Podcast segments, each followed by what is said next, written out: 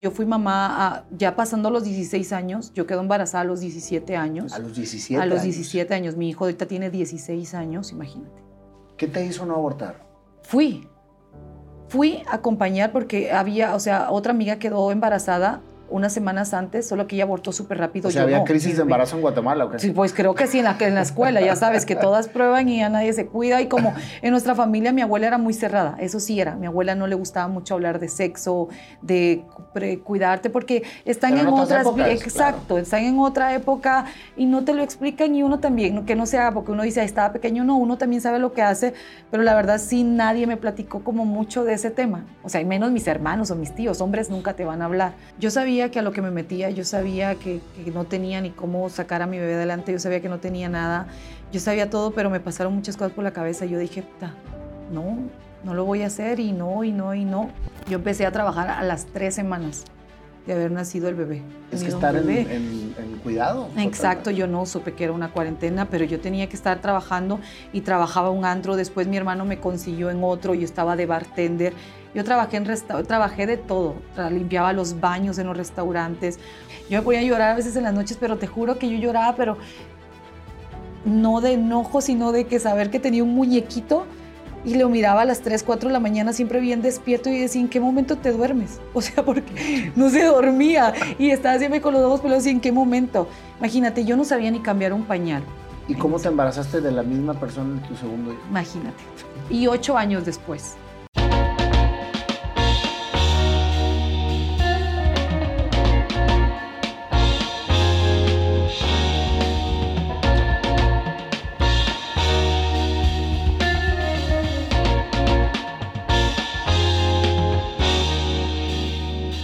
Kimberly, no sabes el gusto que me da tenerte en este programa.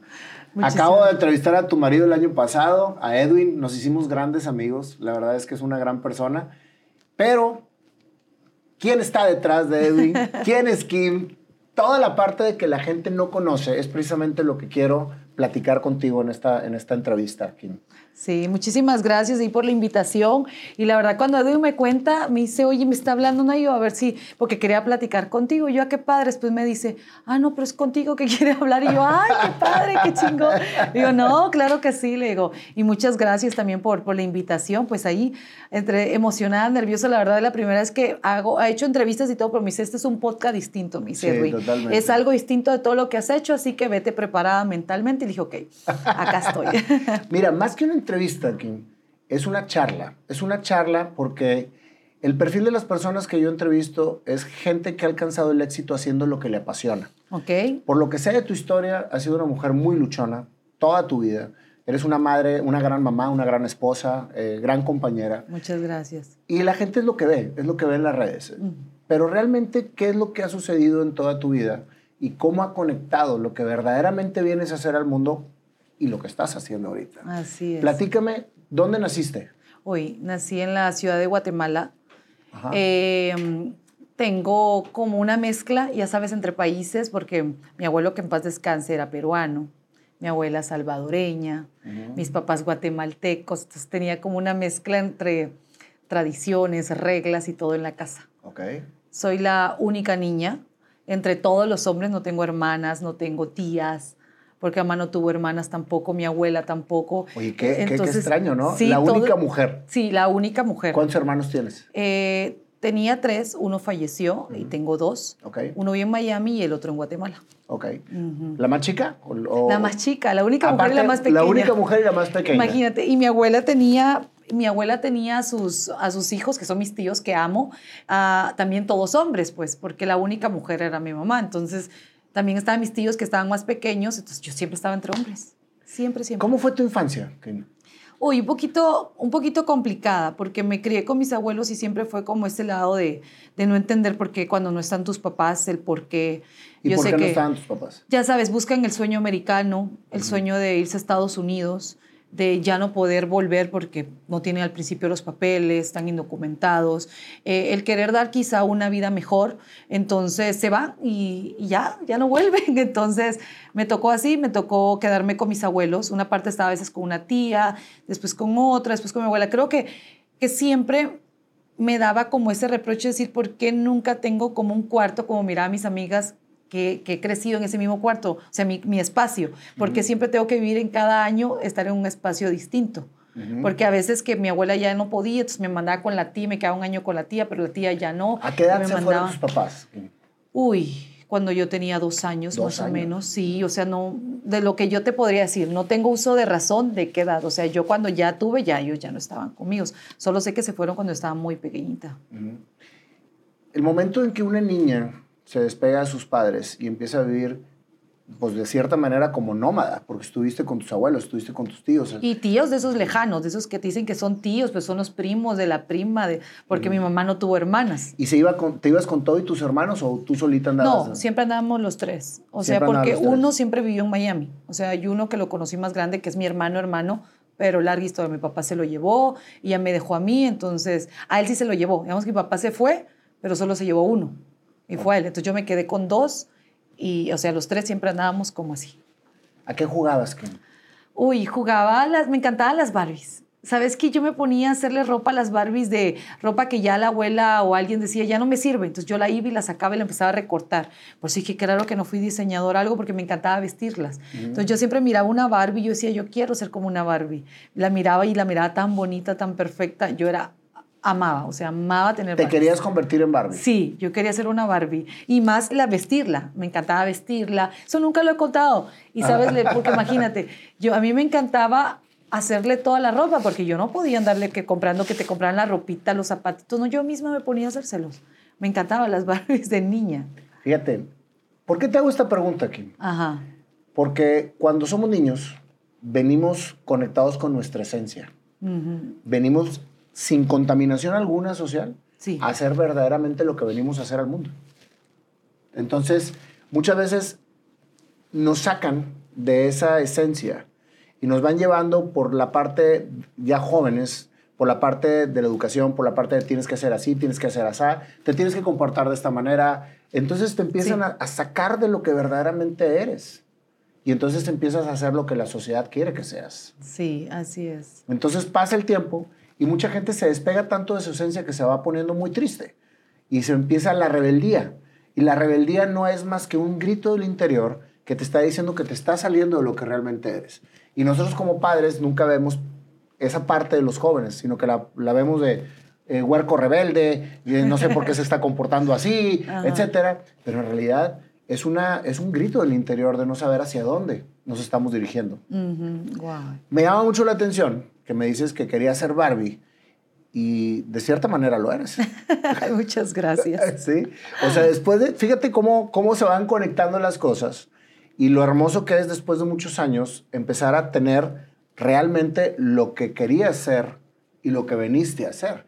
No estoy diciendo que viniste a ser una Barbie, pero, pero realmente es parte de tu esencia. Sí, creo que sí, es parte de, porque la gente me dice, oye, yo tengo tres hijos y la gente me dice, es que te cuidas, es que no pareces. Y yo le digo, porque es algo como que si yo me veo en un espejo y me veo bien, yo reflejo esa, e, e, esa alegría. Entonces yo mm. creo que tiene que ver mucho porque tengo amigas que ya se quedaron en casa, que ya no salieron, que están en Guatemala, y ya las veo en depresión, tristes, que se sienten feas, que sienten que el hombre está con otra mujer, que esto, que el otro, pero ellas como ya se casaron, ya se volvieron en el rol de decir, ok, yo ya me tengo que quedar en mi casa atendiendo, limpiando y esto, y empiezan a, a como una flor a deteriorarse, no sé, a marchitarse entonces, es algo que, gracias, tengo una abuela increíble, o sea, es la mujer que más amo en esta vida, porque es una mujer que desde niña ella siempre me, miraba y me aplaudía todo. O sea, que si me miraba de niña, dice que bailar, y ya es la más linda que baila.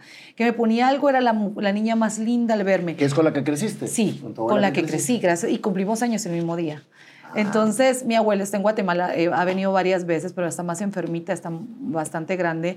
Pero es la mujer que, que siempre me halagó y creo que ese, ese lado, a pesar de que pasen muchísimas cosas negativas, ese lado dulce fue lo que me dio tanta seguridad, porque yo fuera cualquier otra mujer que con una inseguridad increíble, porque sí pasé muchas cosas del lado de mamá. O sea, sí, ya lo he contado, una vez hice, tuve que hacer una larga historia, un video para explicarle a la gente por qué mi mamá y yo no nos llevamos, porque hay tanto odio, tanto roce, tantas cosas negativas entre ella y yo. Mi mamá fue muy joven, mi mamá fue mamá a los 13 años, entonces tuvo mi primer hermano siendo una niña con otro niño, entonces creo que psicológicamente pues le afectó. Entonces ya cuando tenía 19 años, que nazco yo, ya tenía cuatro hijos y bueno, quiso volar. Entonces voló y ya, se hizo su vida, se fue a Estados Unidos, pasaron muchas cosas, entonces yo no pude estar con ella. Entonces ya después viene y, y me veía más grande, entonces ya empezamos como los roces. Ya no era tanto mamá, no parecíamos hermanas. Porque mi mamá siempre fue mi abuela, por eso le digo mamá. La gente me dice, es que no es tu mamá, pues para mí va a ser mi mamá toda la vida, porque es Claro, es tu madre. sí, es con la señora que, que he estado siempre, la señora que me enseñó muchísimas cosas. Entonces ahí es donde la gente me dice psicológicamente, pues estuvieras muy mal, he recibido terapias con los años y todo, porque al final siempre hace falta o quieres entender por qué con mamá no pasó esto, por qué con papá no pasó esto, si los tengo. Creciste prácticamente sin ellos. Sí, o sea, crecí sin ellos. Entonces... Pero fíjate qué importante lo que estás diciendo, que el agarrarte de algo que te dé seguridad. Lo primero que te dio seguridad fue precisamente el tema de que tú te veías y tú querías ser. El querer ser es precisamente lo que te hace fortalecerte primero. Totalmente, ajá. Y aparte que, que, tengas a tu abuela eh, que te está diciendo, si eres. Ajá. Es, es bien importante como padres o como tutores, estar al lado de la persona que estamos acompañando, dándole ese push para que precisamente agarre esa seguridad. Eso, seguridad. ¿Qué pasó en tu tema escolar? O sea, porque tú eres una niña, eh, ibas a la escuela eh, y no tenías papás, mm. vivías con tu abuela. ¿Cómo ¿Qué sucedía en ese momento? Ay, ya sabes, siempre como como las preguntas o las, no las burlas, sino que siempre el Día de las Madres, el Día del Padre, cositas así como que, que quisieras que estuvieran y siempre te preguntas el por qué. Al principio yo cuando era más niña, pues lo que me metían en la cabeza era, ok, eh, están trabajando por, porque tú estés bien y ya. Entonces eso era lo que yo entendía. No, no era como que más me daba mi cabecita. O sea, mi abuela ha sido una señora que no le gusta hablar mal de nadie, nunca fue negativa porque mi mamá es su hija entonces, siempre era como ella está trabajando, pero aquí me tiene a mí, pero aquí me tiene a mí, pero aquí me tiene a mí. Entonces, me daba mucho esa seguridad. Entonces, en la escuela era, es mi mamá. O sea, no, no daba tanta explicación, aunque muchos sabían que era mi abuela, pero entre niños es mi mamá. Yo corría y mi mamá, mi mamá, cuando miraba a mi vieja, le creo mi vieja. O igual a mi abuelo. Mi abuelo era el que todos los días me llevaba a la escuela.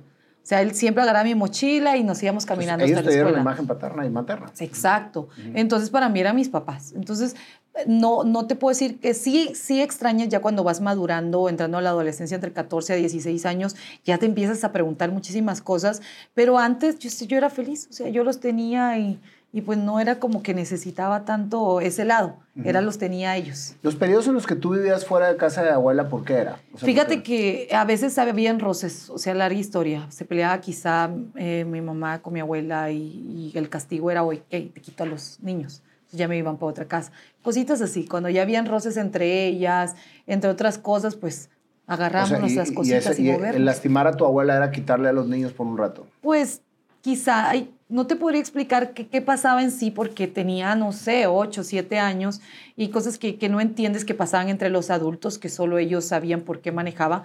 Lo que yo sabía es de que y yo lastimaba a mi abuela cada vez que me iba y yo me lastimaba también. Entonces era algo también psicológico que, que, se te mezclaba todo. Irte a veces a la casa de una tía que no querías y que sabías que te iba a tratar mal y ese miedo de decir, puta madre, voy otra vez acá. O sea, pasé muchas cosas muy duras o estarme moviendo de escuela. O sea, solo en la primaria yo estuve como en cinco o seis escuelas diferentes en una primaria. Estamos hablando de primero a sexto. Así se dice acá primaria también, ¿verdad? Sí. Ajá. Entonces fueron muchas escuelas, nunca estuve como con un mismo grupito de amigos de años, yo hasta secundaria, uh, aquí secundaria, ¿verdad? Es que allá, allá es básicos. A veces me cuesta como manejar esto de las escuelas de allá acá. Entonces, hasta ahí tuve como un grupo, pero nunca tuve un grupo como de amigos de toda la infancia, ni el hogar de toda la infancia. O sea, mi vida fue así, muy de... ¿Qué sucedía cuando tú estabas sola? ¿Qué soñabas cuando estabas sola? Cuando estabas en tu intimidad no, había hermanos, o sea, en un entorno tan, tan movido alrededor de ti, ¿qué era lo que te hacía salir? Ay, ¿qué te diré? Me imaginaba siempre, mi, mi, me imaginaba siempre algo bonito. Siempre trataba que mis pensamientos fueran bonitos y no sé cómo me llegaban, pero mis hermanos siempre se burlaban porque me decían, es que tú te crees, es una palabra que siempre me decían, de la high, pero eres de la hoy, como te crees mucho, pero no lo tienes, porque yo siempre era de que en mi cama o donde me tocara quedarme esa noche, pues yo la arreglaba bonito, la acomodaba, hacía que mi espacio, aunque sea muy chiquito, fuera muy cómodo.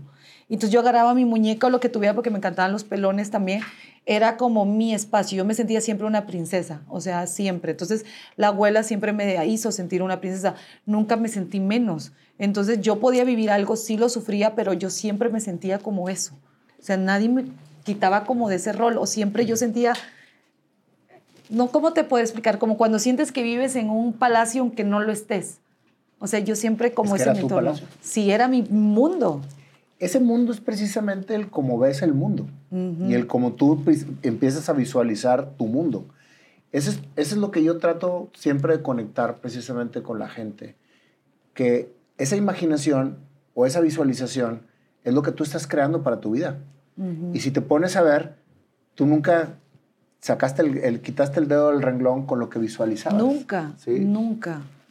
Y eso que estás diciendo es bien importante, Kim para toda la gente que está pasando una situación difícil. Las situaciones difíciles son situaciones que finalmente estás pasando. No te queda otra más que vivirla. Hay que vivirlas. ¿Y cómo puedes vivirla de una manera en que no te afecte? Si como quieres estar. Te puedes hacer la víctima y tú puedes haber sido la cenicienta y no la princesa. ¿Sí? La que, más bien las hermanas de la cenicienta que nunca fueron princesas. ¿Por qué? Pues porque vivías en un entorno que a lo mejor no era al 100% como lo imaginabas, pero lo hiciste tuyo imaginando. Y así es cuando nos toca vivir a nosotros como seres humanos lo que nos toque vivir. Tenemos que visualizar qué es lo que verdaderamente vamos a sacar de la situación en la que nos está pasando. Totalmente. Y lo empiezas a forjar. Sí. Y lo empiezas a creer. Y lo atraes. lo, crear. lo atraes, lo creas.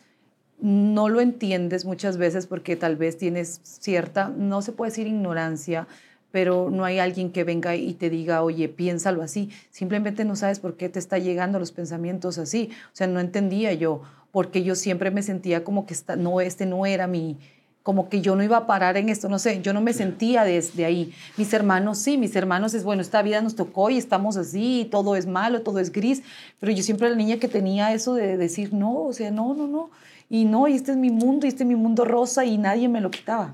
¿Qué pasa en tu juventud? ¿Seguiste con ese positivismo? Sí, o sea, sí pasé, ya sabes, la rebeldía. Entre 14 y 16 años creo que fue una etapa de que yo ya no quería la escuela, que me escapaba de las clases, que no me iba muy bien. Empiezas a encontrar otras amistades cuando ya te empiezan a enseñar a fumar cigarro. Eh, ya te empiezan a decirte, yo era como, tuve una etapa que me encantaba jugar billar Jugar billar. Sí. Me imaginé fumando y jugando billar. Sí, y puros hombres, y mis hermanos, sus amigos, y todo eso. Y yo era de las que me jugaba billar y era la única mujer, pero yo quería jugar billar. O sea, ahí las Barbie ya no estaban, yo quería jugar billar. Entonces. ¿Y tú, tu aspecto era más masculino? No. Siempre, la ni siempre. O sea, siempre era de las que las faldas las, les quemaba el ruedo porque yo las quería cortas, porque yo no iba a andar con la falda como en la escuela que te hacían a la rodilla. Entonces, cuando llegaban a quererme bajar el ruedo, el ruedo estaba quemado. ¿Qué hacía? No me la podían bajar. Entonces, siempre andaba con la falda corta. No, hombre, yo hacía muchas cosas. Porque nunca fui. Ese, fíjate que eso estaba hablando ayer con mi abuela. Le digo yo, porque a veces nos ponemos a hablar horas en todo lo que vamos. Voy en el carro, que la llamo. y, y, le digo yo, qué increíble que a pesar que me crié con muchos hombres, yo siempre fui bien femenina. Me dice, es que usted siempre fue diferente. Ellos eran muy toscotes y usted era como la niña más delicada, la, la niña, pues siempre porque otras fueran de las que se agarran con todo el mundo. No, yo le salía a los trancados. Yo creo que a mí me madreaban, yo no podía madrear a nadie.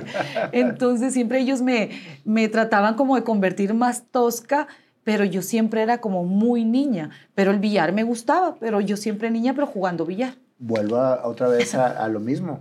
Tú tenías tu, tu lugar, tu modelo, tu cabecita, y en donde ibas transitando, ese modelo no, no, no salía. No. Era el modelo de la cama arregladita, de todo así como, o sea, Eras la princesa dentro del mundo. Exacto. Y así fue como, como, creciste. Así Aún en tu etapa más rebelde. Ajá, en la etapa más rebelde y todo, pero yo siempre era la niña, la coqueta, siempre me dicho mi abuela, la coqueta y todo.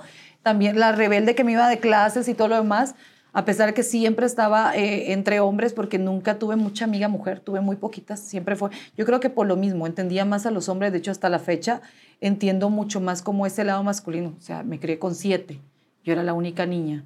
Todos en la casa, ya sé quién, hasta la forma de cuando llegaban con una novia y después llegaban con otra, o yo tenía un oso y me lo quitaban y se lo iban a dar a una y después mira, lo miraba con, o sea, yo conocí como todas las etapas desde, por eso ya sé mucho leer a los hombres. Le digo a mi marido, no me salgas con algo porque yo ya los leo. Ya sé cuando están mintiendo, ya sé cuando están portando mal y todo lo demás. No, hombre, pero él es un amor de pelado, hombre. Pero siempre le digo así, porque... Mm, conocí mucho ese lado de hombre. Cada hombre es distinto, cada hombre te deja algo diferente. Hay uno muy enamorado, bueno, en fin. Entonces, cuando entro en esa etapa de entre 14 y 16 años, es cuando ya empiezo a necesitar yo más a mi mamá, donde ya empiezo yo a pelear, a reprochar, a, a ser la niña más rebelde del mundo. ¿Y hasta esa etapa de los 16 tenías comunicación con ella? Sí, yo siempre la tuve, o sea, por teléfono. ¿Y con tu papá también? No, con mi papá te lo, no tuve comunicación hasta los 14 años. O sea, de lo, desde que no lo volviste a saber de él hasta los 14.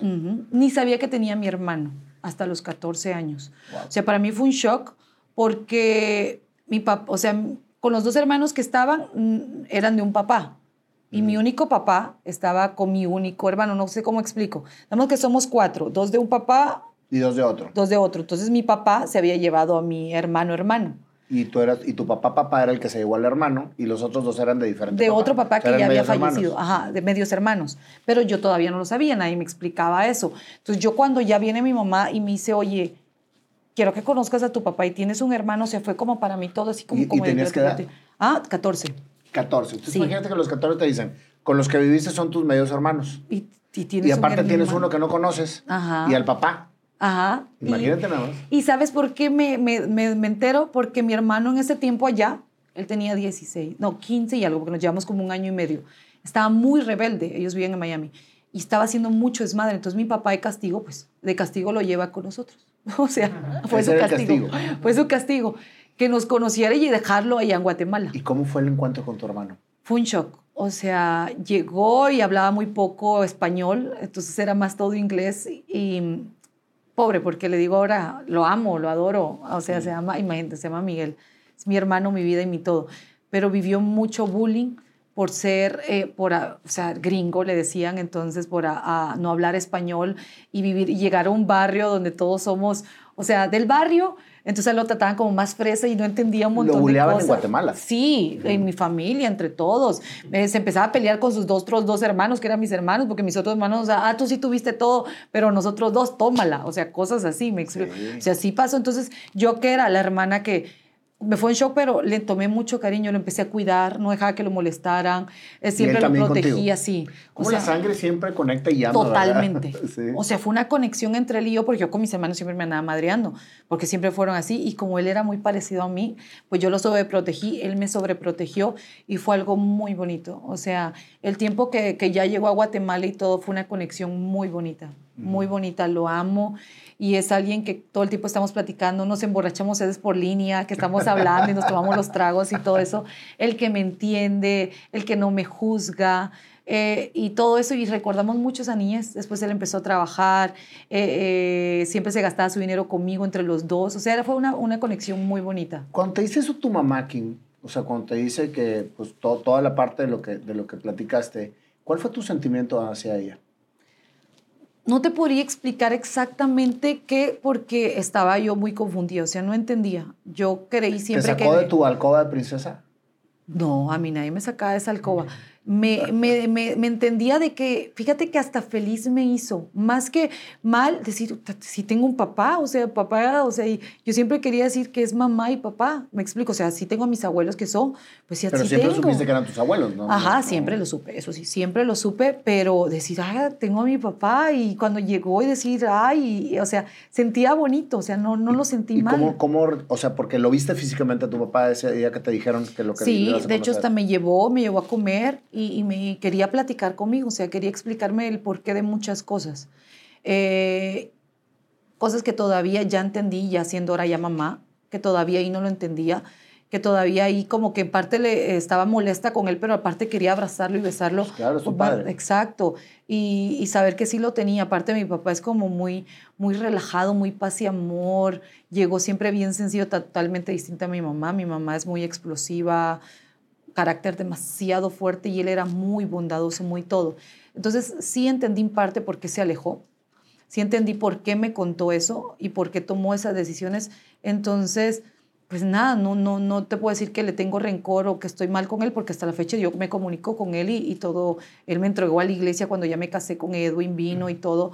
O sea, no, no hay como un roce. Si entendí una parte, sí le digo otra. O sea, si te la bañaste, si te pasaste, tenías que haber estado ahí, pase lo que pase. Pero bueno, en fin, no puedo por qué criticar. No critico a mamá, no critico a papá, cada uno tuvo la razón y hasta ahí. Es que sabes que, Kim, yo creo que cada personaje que llega alrededor de nuestra vida, sea papá, mamá, hermanos, tíos, etcétera, tienen un papel que jugar dentro de nuestra vida. Y a veces no comprendemos, pero nos van enseñando y vamos creciendo, aunque suframos. Exacto. Y aunque digamos, oye, es que me dejaste sola, pero fíjate lo que sucedió. O sea, finalmente cada uno recibe y, está alrededor de la situación que le toca vivir. Ahora, definitivamente, este, no se lo deseo a nadie.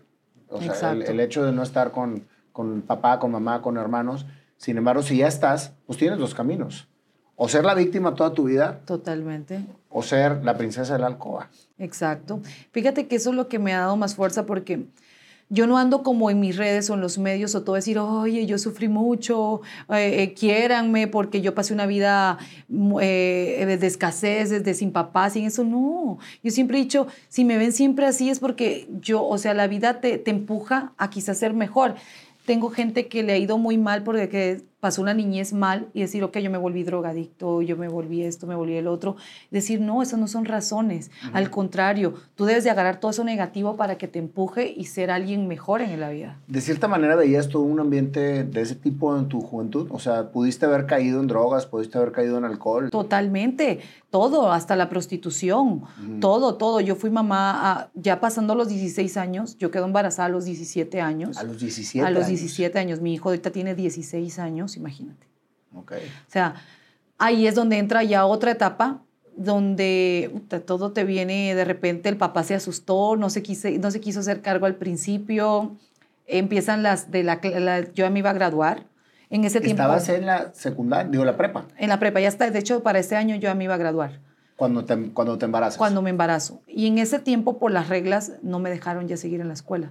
Eh, ya no podías tú estar con el uniforme y eso por la panza. Ahora ya se puede. Quizá. ¿No te buleaban tremendamente? Porque no, fíjate que no me apoyaron tanto, me cubrían tanto. Yo creo que nunca voy a olvidar ese año porque estaba muy asustada porque yo escondí mi embarazo hasta los seis meses. ¿Cómo hacías para esconder tu embarazo hasta los seis meses? No sé, fíjate, al principio pues estaba delgadita, la blusa del uniforme era porque era saco, ya estábamos, en estábamos con el saco, el pantalón y la blusa era blanca y no era de botones, era lisita, no sé, ya era nuestro uniforme de allá para, allá cuando, aquí ya no sé si pasa, pero aquí cuando ya te vas a graduar usas un uniforme especial. Mm, no. Ah, usas un, saco, un pantalón y tela, mm. porque ahí usamos uniforme hasta que llegamos a la universidad.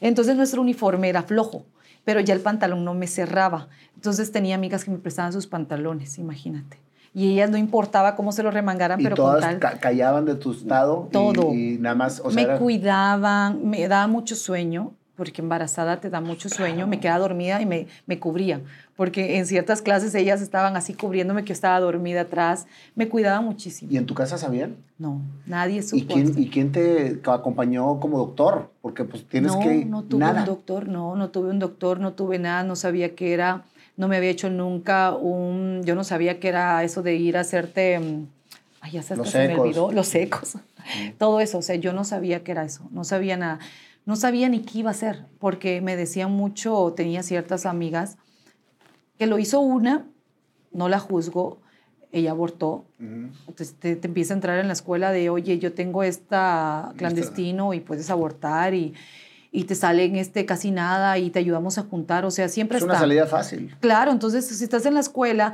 y tal vez tienen toda la misma edad, o sea, no lo están haciendo por nada, muchos se oye, tiene mejor aborto, o sea, aborta, no está el papá, no estás sola, ¿cómo se lo hacía tu familia? Te van a sacar los ojos, entonces... ¿Qué te hizo no abortar?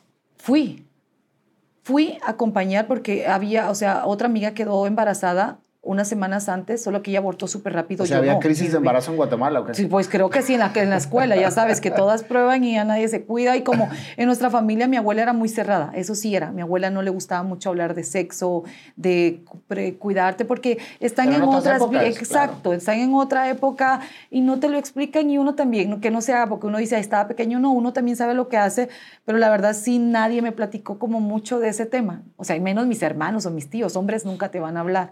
Entonces no me platicaba mucho el tema y yo estaba rebelde. Entonces conocí a este chavo, o sea, que es el papá ahora de mis dos hijos, porque con Edwin tengo uno más mis otros dos, que es el papá de dos, imagínate. Entonces lo conozco a él y todo, era DJ, o sea...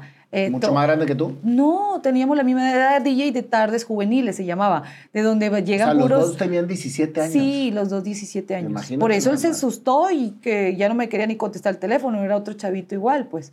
O sea, los dos estábamos chiquitos, solo que él no ¿Y era de mi estaban en la escuela. escuela no, no? Ah, ok. él, él tocaba en lugares donde íbamos chavos que éramos a tardes juveniles, que vas de 2 a 6 de la tarde a escuchar música, reggaetón, pero es un horario de, de menor de edad. Entonces él tocaba ahí. Lo que son las tertulias o las tardeadas aquí en México. Tardeadas, ya Bueno, se es que también le dicen tertulias.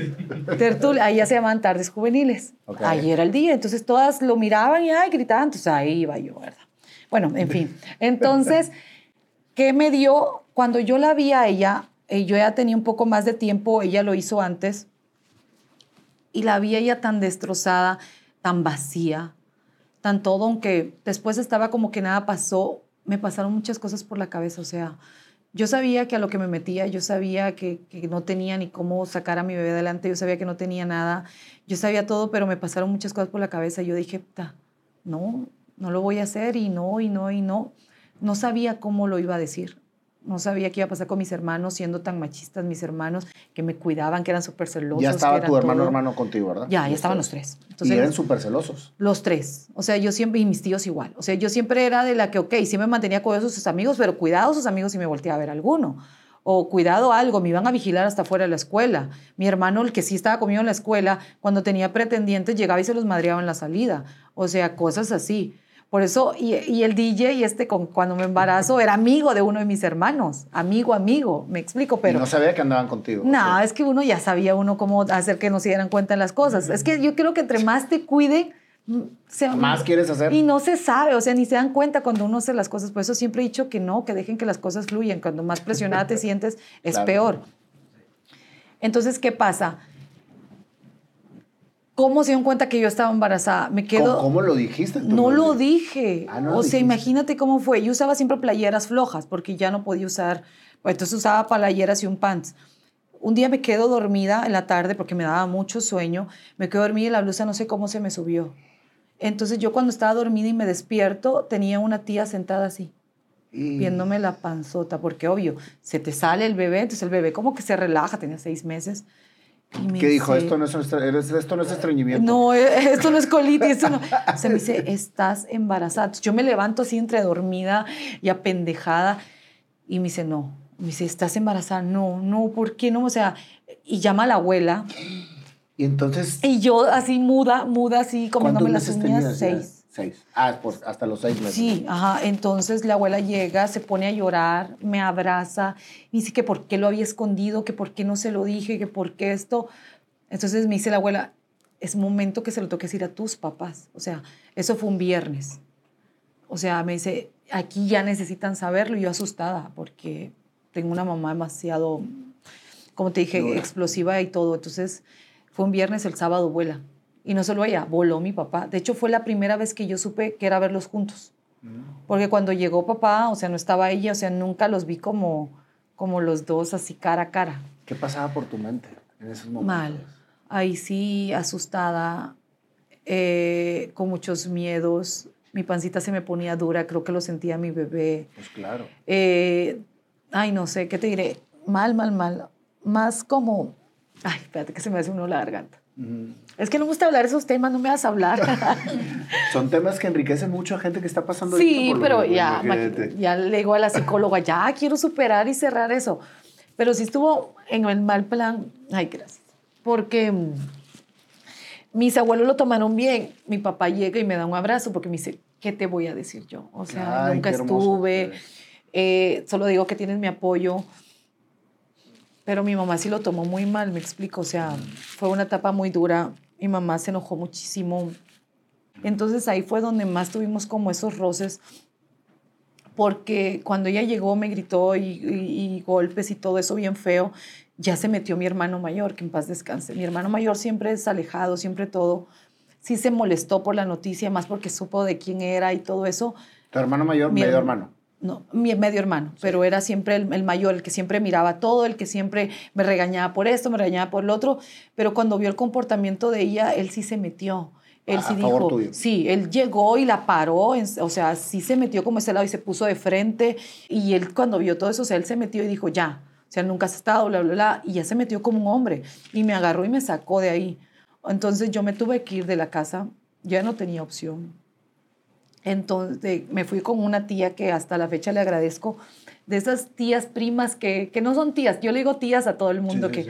Entonces a ella todavía estoy ahí para ella y siempre voy a estar para ella porque ella me acogió cuando ya yo no tenía nada. O sea, yo no me podía quedar con la abuela porque ya no me dejaba. ¿No te dejaba la abuela o no te dejaba tu mamá? Pues sí, mi mamá. Entonces, también la abuela dependía económicamente y muchas cosas también de ellos. Eh, y él, ya no, ellos, ya, ya se había pasado como ese límite, por más que ellos pelearan, ya no se podía. Entonces me voy un tiempo donde mi tía... ¿Y ahí fue donde terminaste de, de gestar? Sí, ahí fue donde terminé, donde ya nació mi bebé, nació un hospital de esos gratuitos que ya sabes que, que, que no te cobran, que vas y no es del seguro, acá no hay hospitales. Sí, sí. Pero, no es seguro, es de esos que no tienes seguro ni nada, solo y ahí, te dejan. Este, tu papá te apoyó, tu mamá no te apoyó, tu abuela ya no puede apoyar. Sí, mi papá me apoyó en palabras. No te voy a decir que económicamente, porque económicamente nadie.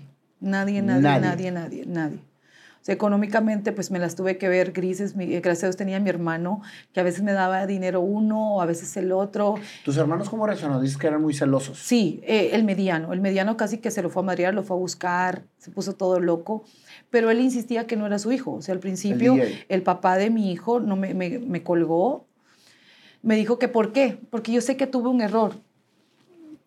Yo cuando me entero que estaba embarazada, le hago una llamada y se lo dije por teléfono así, oye, estoy embarazada. Y él, no, que cómo va a ser mío y todo eso. Me ganó el orgullo y cuando él dijo eso, yo nunca más le volví a hablar. Y te hablo que eso fueron las primeras semanas. Entonces ya a los seis meses, cuando pasa este desmadre, ya va y mi hermano lo busca y le dice, ¿cómo? O sea, yo no sé de ella hace muchísimo tiempo y me hace que ahora va a tener un hijo mío. Me explico mm. porque yo ya no volví a tener comunicación con él. Entonces él se hizo para atrás. Obvio, ya no estaba, no estaba esa ayuda. Gracias a Dios hay gente linda que, te, que encuentras en la calle, amigos, eso y todo, tíos que me ayudaban. Entonces yo creo que entre todos, de poquito a poquito, pues fui saliendo adelante. O sea, fui saliendo adelante para la comida tenía unos primos que me hicieron entre todos un baby shower y de ahí sacaron como las, las, la ropa, las sábanas, como que todo lo que yo iba a necesitar para, para él. ¿Y lo tuviste en casa de tu tía? O sea, sí, ahí todavía en casa de tu tía, tú y tu, y tu bebé. Sí, ahí fue donde, ajá, ahí, ahí fue cuando ya nació, fui al hospital, me regresé, me regresé todavía con ella.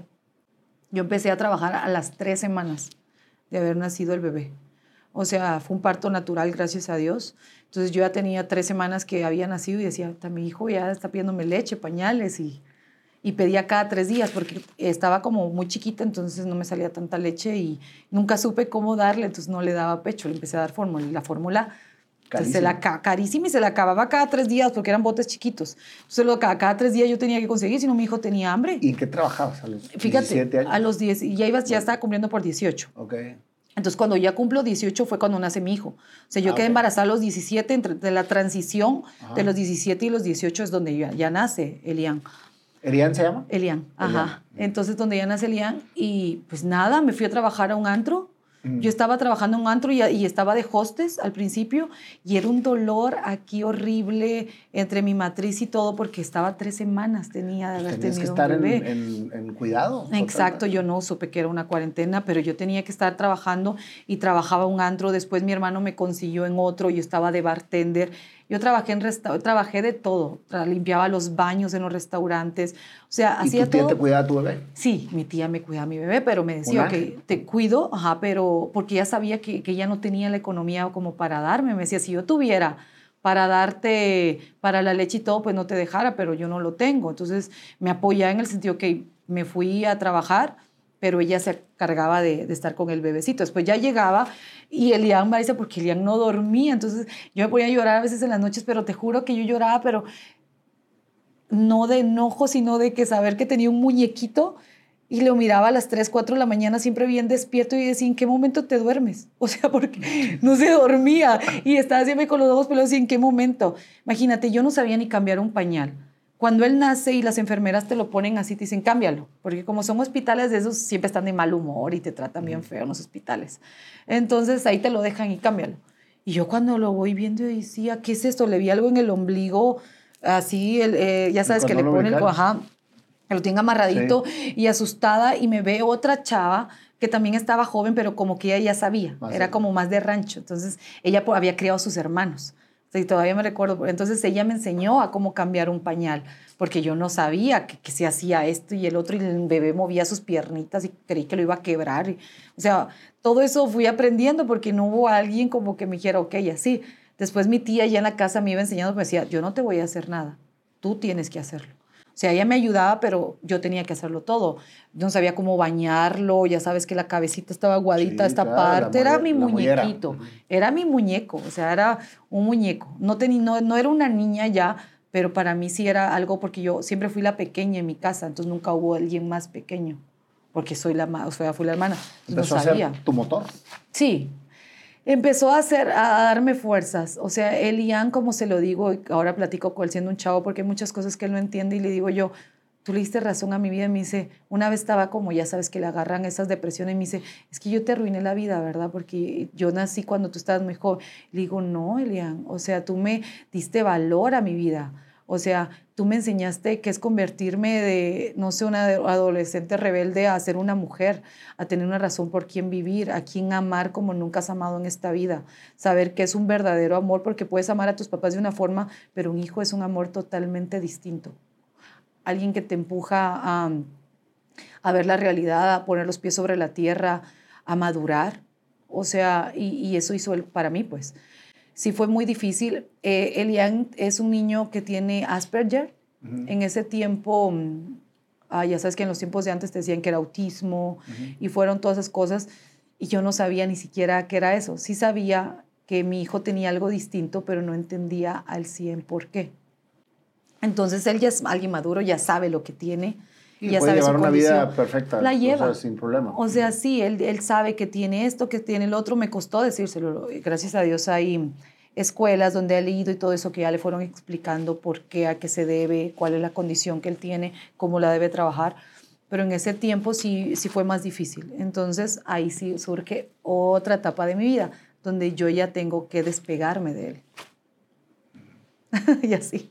Es que es muy larga mi vida, te vas a dormir. Pero ¿cómo me voy a dormir si está interesantísima y aparte en cada etapa de tu vida vas conectando y vas precisamente creciendo para llegar a ser lo que eres ahora? Sí. ¿Te fijas que todo tiene un porqué? Sí, todo tiene un porqué. ¿Cuál es el recurso más valioso que tenemos? ¿Es el oro? ¿Es el petróleo? ¿Es el Bitcoin? No, es nuestro tiempo. Es el tiempo que paso con la familia, es el tiempo que paso con las personas que quiero. Y para eso hay que trabajar duro, hay que ahorrar, hay que invertir. Cuando me sucede esto, yo solo lo hago con socios estratégicos y de mucha confianza. En este caso, quiero hablarles de Octa FX Forex Broker. Con más de 10 años en el mercado y presencia en más de 100 países, Octa Forex Broker es mi mejor opción. ¿Qué me gusta de esta plataforma? Que tiene las mejores condiciones de negociación, que te dan tutoriales que puedes bajar gratuitamente para estar, para estar en, en constante capacitación. ¿Qué me da el app de Octa FX Trading? Es una app completamente práctica en donde tú puedes hasta trabajar con una cuenta demo para poder no arriesgar tus inversiones sin antes saber cómo hacerlo. Te recomiendo Octa FX. Yo, yo digo que la vida es un rompecabezas, en donde cuando naces está completo. Te lo entregan y está, te entregan un rompecabezas completo. Este eres tú. Este es tu rompecabezas. Empieza la juventud y se destroza el, rompecabezas y están todas las piezas por sin ningún lado. Y entonces las piezas, las piezas empiezan a unir conforme vas viviendo y vas creciendo y vas eligiendo precisamente el unir para poder volver otra vez a tener tu esencia completa. Y todo lo que me has platicado hasta ahorita es precisamente eso. O sea, tú fuiste reuniendo esas piezas de rompecabezas. ¿Por qué te tuviste que separar de él? Fíjate que cuando él ya tenía cinco meses de haber nacido, van y me tocan la puerta. Y yo voy y la abro. Y era el papá. El DJ. El papá, el DJ, con su mamá. La mamá no tenía ni idea. La mamá vivía en, en Tuxtla, en Chiapas. En Tuxtla y, y, él en Guatemala. O sea, él también fue un chavo que, que siempre vivió solo con su hermana porque su papá, pues, eh, se alejó un poco de ellos y la mamá se fue a trabajar, pero a México. Él eh, vivió como una etapa muy, para mí, solo que era mucho más rebelde. Éramos muy distintos, carácter muy fuerte y yo como que un poquito más, en ese tiempo más así con miedos. Entonces ya creo que la mamá le llega a los oídos de este bebé y ya regresa a Guatemala, lo va, lo busca, lo madrea a todos en el sentido de regañarlo y ya llega con él y todo. Y es donde cuando ella lo ve, ella me dice, oye, yo como que, ¿qué hacen aquí en la casa de mi tía y todo eso? Se enteraron, me buscaron, ya hablaron con mis hermanos y todo eso. Y pues él pide una disculpa, él dice, ok, estaba asustado y todo eso, pero mi mamá quiere conocer al bebé. Y, y dame esa oportunidad, yo sé que estás molesta conmigo porque él ya me había llamado pero ya mi bebé tenía como tres meses, le corté la llamada, lo mandé a chingar a su madre. y cabala fue. entonces, porque yo dije, ya, ¿por qué apareces? O sea, pasé un montón de cosas horribles, entonces yo tengo, en ese sí soy un poquito orgullosa. Entonces, si me dio la espalda en todo ese proceso y... y, ahora sí, ya que el trabajo estaba hecho, el niño está hermoso. Ya está mi bebé, entonces le colgué y no, volvió y ya me buscó, pero ahora con su mamá. La mamá llegó destrozada llorando que quería conocerlo, que le di la oportunidad. Fíjate, estaba pasando justo esos meses eh, trabajando en chinga, hasta me ponía mal porque yo decía, ya no tengo como para darle, no siempre tenía trabajo para conseguir la leche del bebé. Y eso me desesperaba, porque a mí no me importaba no tener, pero que mi bebé no, no tuviera hambre. O sea, eso me, me ponía mal a mí. Que, que, dejarlo con hambre, porque ya tenía que empezar a darle papillas, ya tenía que empezar a buscar cualquier manera para darle, para alimentarlo. Ella sin saber que era al 100 su nieto porque no lo había visto, ella llegó con bolsas de todo. O sea, ella llegó con bolsas de leche, con esto, llegó con una cuna. O sea, la señora llegó, era su primer nieto, llegó con todo pidiéndome verlo, sin saber al 100 si era suyo o no. Cuando ella lo ve, o sea, yo me asusto, pero lo hice por respeto a ella, le, le presento a mi bebé. No, si vieras, esa mujer lloraba, lo abrazaba, él decía, es toda tu cara y le pegaba el trancazo. decía, ¿por qué? Y seguía, porque eh, doña Mirna se llama, tiene, es bien enojada, pero tiene el corazón más grande del mundo. Por eso la amo y todo, porque es una gran abuela. Entonces, te juro que desde ese momento mi niño, o sea, tuvo alguien que jamás y yo, o sea, ella y yo jamás lo dejamos solo. O sea, es una señora que todavía se lo voy a repetir y mi hijo la ama. Mi hijo es su mamá también, mi hijo es su todo. Él siempre me dice, yo voy a trabajar y voy a hacer esto porque le voy a dar a, mi abuelita y a ti todo, pero a ella, a ella. Él dice, yo ya quiero trabajar, quiero comprarle un carro. O sea, él la ama. ¿Y terminó yéndose con la abuela? No, en ese tiempo eh, ella siguió llegando, llegándolo a ver, llegándolo a ver. Cuando él cumple dos años, cuando él cumple dos años, eh, yo le hablaba mucho. Una no caminaba todavía gateaba, pero gateaba para atrás. Y dos, cada vez que yo le hablaba, él siempre estaba como oído y yo decía a mi hijo, no oye, o algo. Yo, es como ese presentimiento de, mamá, o le hacía así porque no me miraba a los ojos. Yo lo ponía acá y él me, me esquivaba, nunca me miraba. Y eso que yo no había tenido otro bebé, pero eran señales que a mí me iban alertando. Claro. Lo llevo con un psicólogo Guatemala y me dice, me dice, qué raro, me dice, ¿sabes qué? Mejor ve a hacerle un examen del oído para ver si no tiene algo mal. Muy bien. Ve a hacerle un examen de la vista. Voy y le hago un examen. Muy bien. Después lo hacen un examen donde le, conectan varias cositas y lo duermen, como el cerebro, para ver cómo va los hemisferios. Y me dice, cuando ya sacan la evaluación, me mandan con otra persona y me dice, tu hijo Todavía estamos evaluando si, tiene déficit de atención e hiperactividad o tiene autismo. No sé el grado todavía, es una evaluación, es algo como un poquito largo porque tienen que ir evaluando su forma de jugar, un montón de cosas, de caminar, de todo, porque no hablaba todavía. Entonces, lo, me dicen de que es algo muy costoso, que es un procedimiento muy costoso, muy tardado, muy esto, muy otro. Tampoco tenía yo los recursos ni la abuela. La abuela vivía en Chiapas y ella me dice, ok, me dice, hagamos algo, me dijo, te vas a tener que venir conmigo. Acá hay una fundación que se llama el DIF. El DIF, bueno, todo el mundo lo sabe, ayuda a cualquier tipo de niño, no importa lo que tengan y bla, bla, bla. Y también hay otro neurólogo que no es del DIF, que es muy bueno, que es mi amigo y bla, bla, bla. Entonces, es donde decido yo irme a, a, Chiapas con ella. O sea, yo me fui a vivir. Entonces, yo me voy y todo. Llego a Chiapas con él y todo, sí lo evalúan. Eh, le empiezan a dar medicamentos, terapias. Las terapias las recibía ya, pero el, el neurólogo era parte. Entonces empiezan a, a, medicar y todo. La cosa que yo ahí ya no tenía papeles. Yo tenía que trabajar, no tenía cómo porque ahí nos fue larga mm, historia, no me van a ver acá, me van a ver, oh, ya tengo papeles, ya, ya soy residente. No, entonces yo me tuve que devolver porque yo tenía que trabajar, o que ya lo tenía, pero no lo tenía así al 100. El neurólogo es carísimo porque te cobran por hora, te cobran por cita. Y el medicamento que le estaban dando a él en ese tiempo también era muy caro y le duraba 20 días. Entonces, cada 20 días había que estarle dando esas pastillas que lo relajaban. Se las tomaba y se quedaba como oído porque necesitaban frenarlo, porque si no, te juro que me hacía pasar un huracán. Yo soy hiperactivo y tengo déficit de atención. Y crecí con eso, entonces lo entiendo perfecto. Este, en aquel entonces se llamaba hiper, hiper, hiperquinesis. Hiper, ah, hiperquinesis. Hiperquinesis, que fue lo que a mí me detectaron, que la hiperquinesis es como una hiperactividad. Ajá. Pero se me hace más, más, este, más aguda. Más aguda, ok. y era tremendo también. También, entonces, ¿y no, no tomabas algo también? Ritalin y Tegretol. En serio, yo no me recuerdo cómo se llaman las pastillas de, que tomaba Elia. Entonces yo me voy a Guatemala. Cuando yo me voy a Guatemala yo empiezo a trabajar. O sea, lo sabe el abuelo, lo sabe Yo siempre trabajé para darle a mi hijo. O sea, yo todo mandaba, mandaba, pero yo ya me tenía que ir. Es donde él se queda ahí con la abuela. Yo tenía que trabajar, tenía que darle. en el alma tenerlo que Claro, o sea, porque era mi motorcito, pero yo allá no tenía ni quien me lo cuidara. Ella también me platicó y me dice, oye, dámelo, o sea, yo lo voy a cuidar como es mi vida, mi nieto, porque sus hijos ya habían agarrado su camino.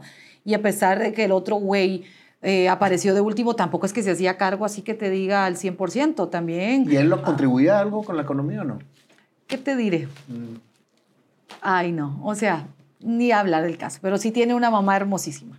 Entonces tenía que quedar y a echarme la chinga y todo, estar trabajando, trabajando. Entonces ya, ya pasan, hay varias cosas, él ya es donde se queda ahí. Yo siempre voy, vengo, también lo tuve un tiempo en Guatemala, pero él lloraba por la abuela, después yo lo tenía y él lloraba por mí. Y siempre nos decía, es que quiero que vivan las dos juntas, o sea, para él era su sueño, pero yo no podía. Al Aparte, tiene un corazón enorme, pero tiene un carácter también, entonces chocábamos un montón y, yo no quería que el niño siempre viviera que siempre yo me, enojaba con ella o ella conmigo, porque al final no era como la, una convivencia sana, porque aunque quería mucho a mi hijo, ella y yo no, no congeniamos en muchas cosas. Ella es súper sobreprotectora y yo quería que mi hijo también fluyera, entonces donde chocábamos, porque para ella era como, lo tenía como una vitrina hasta la fecha todavía lo ve así, o sea, lo ve muy así.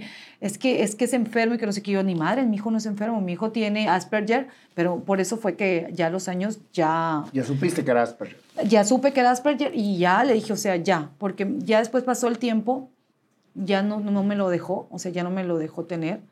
Eh, ya tuvimos como en esos roces de que ya no lo tenía yo, que, que él ya lloraba por ella, entonces ya no pudo vivir conmigo cuando ya yo ya maduré, conseguí un mejor trabajo, ya tenía una estabilidad, no te digo al ¿No volviste a estudiar después de la prepa? No, o sea, sí intenté, sí intenté meterme a la universidad. Me encantaba la carrera de ciencias de la comunicación. Acá existe esa carrera. Sí, sí, sí. Eh, me gustaba, pero justo la carrera que yo quería la daban en esa universidad los fines de semana. Y yo los fines de semana es donde más trabajaba. Entonces, o, o trabajaba o estudiaba. No podía elegir. ¿Y cómo te embarazaste de la misma persona en tu segundo hijo? Imagínate. Y ocho años después. Ya me lo topo en un antro eh, donde él estaba tocando, pero yo fui con amigas y todo eso. La cosa que ya estaba yo bien tomada y él así como dice, bueno, él es la mamá de mi hija, yo te tengo que llevar a tu casa. Me lleva a la casa y, y ya, pues las copas y todo eso, pues pasa. Y vuelvo a quedar embarazada. Mm, dale. Del, y que del, mismo. hombre. Y ocho años después, o sea, mi hijo ya tenía ocho años, porque yo ya me había cerrado la posibilidad de, había tenido otra relación, pero yo ya no quería ser mamá hasta yo no saber que me iba a casar con alguien, iba a estabilizar, me iba a tener primero a mi hijo conmigo, antes de yo tener otra relación. Hay mamás que se embarazan una y otra y, que no te funcionó la primera y conocerte, pero no, yo estaba como muy cerrada. A pesar de que había tenido otra pareja, o sea, ya sabes, como muy cerrada. Entonces me confié de más de, del mismo hombre que, que había sido mi primer hombre y todo, y pues no me cuidé y él jamás me dijo del, o sea, pasó, pero yo no sabía que él me lo dijo, o sea, yo quería embarazarte, no sé si me explico. Ah, sí. O sea, él sí estaba consciente de que si pasaba él me iba a embarazar, no sé si, o sea, él quería dos hijos de la misma mujer. Él lo obtuvo porque hasta la fecha él ya no tuvo más. Y él me dijo, quería dos hijos. Y yo, ay, qué bonito, ¿verdad? Cuando salen gratis, está, está chido. Entonces, la cosa es de que me vuelve a embarazar ahí sí intentamos nosotros tener una relación, o sea, ya más formal porque él ya estaba loco por este embarazo, o sea, él cuando yo me doy cuenta de que a los 15 días, justo a los 15 días, yo ya empecé a sentir síntomas, dije, no, y yo, es en serio, o sea, que, que, no te cuidaste, yo sé que yo, y pues estaba muy tomada, él no, porque no, no es mucho de, de estar, estar tomando en ese tiempo. Y bueno, él ya sabía, él me dice, no, yo quería mi bebé y yo feliz, el, ese hombre brincaba de esquina a esquina del segundo embarazo y todo. De hecho, hasta la fecha, él con, con Damián, que es mi segundo hijo, es así. O sea, ellos se comunican todo el tiempo con el segundo. Con el primero, todavía el primero tiene muchos roces porque el primero le tiene mucho resentimiento por muchas cosas, pero con Damián es muy pegado. Ya hasta le tenía el nombre, porque él le puso Damián. O sea, ya le tenía hasta el nombre y todo. Entonces sí, intentamos, no funcionó. O sea, no funcionó. Pero ahí sí te digo de que sí se esforzó mucho por porque el niño naciera en un buen hospital, porque el niño tuviera, yo ya trabajaba, pero él también, pero él ahí fue donde ya se esmeró más de que, que a pesar de que nuestra relación no iba, que, a, que, que a Damián, a él sí no le faltara nada. O sea, fue un embarazo totalmente distinto y se lo puedo decir al primero. O sea, no me faltó nada embarazada, estuve muy bien, muy tranquila. Ahora sí, ahora sí atendida por un médico. Ahora sí, ahora sí atendida por un hospital privado. No te digo que, el hospitalazo, pero totalmente distinto. Ya sí, ya mes a mes iba viendo cómo iba creciendo porque iba al ginecólogo, él no faltaba ninguna cita. Es que estaba loco por el bebé. O sea, él todo, pero él ahí lo miraba esperando ahí en el, eh, con la doctora que me llevó el embarazo, esperaba ver que si él había crecido más unos deditos, lo ojito y todo eso. O sea, sí estuvo presente en cada mes de, del bebé, o sea, de Damián. Ya estaba loco por este bebé. Entonces, pero la relación entre él y yo no... No funcionó. No, nunca funcionó. Nunca funcionó. Eh, él era como muy explosivo, muy agresivo, muy todo. Entonces era un tiempo donde empezaba a tomar de más, entonces por eso mejor entonces yo me quedé ahí siempre pasando mi embarazo con mi abuela y mi sobrina. O sea, ¿Volviste otra vez con tu abuela? Sí, volví con mi abuela y mi sobrina. O sea, siempre he estado así como que me iba y venía, pero volví. Ahí fue donde nos vamos a otra casa más, nos mudamos a otra mejorcita. ¿Ya pagada por ti? Ya pagada por mí, porque yo ya manejaba ya también edecanes y todo o sea, empezaste De, empezaste en el antro.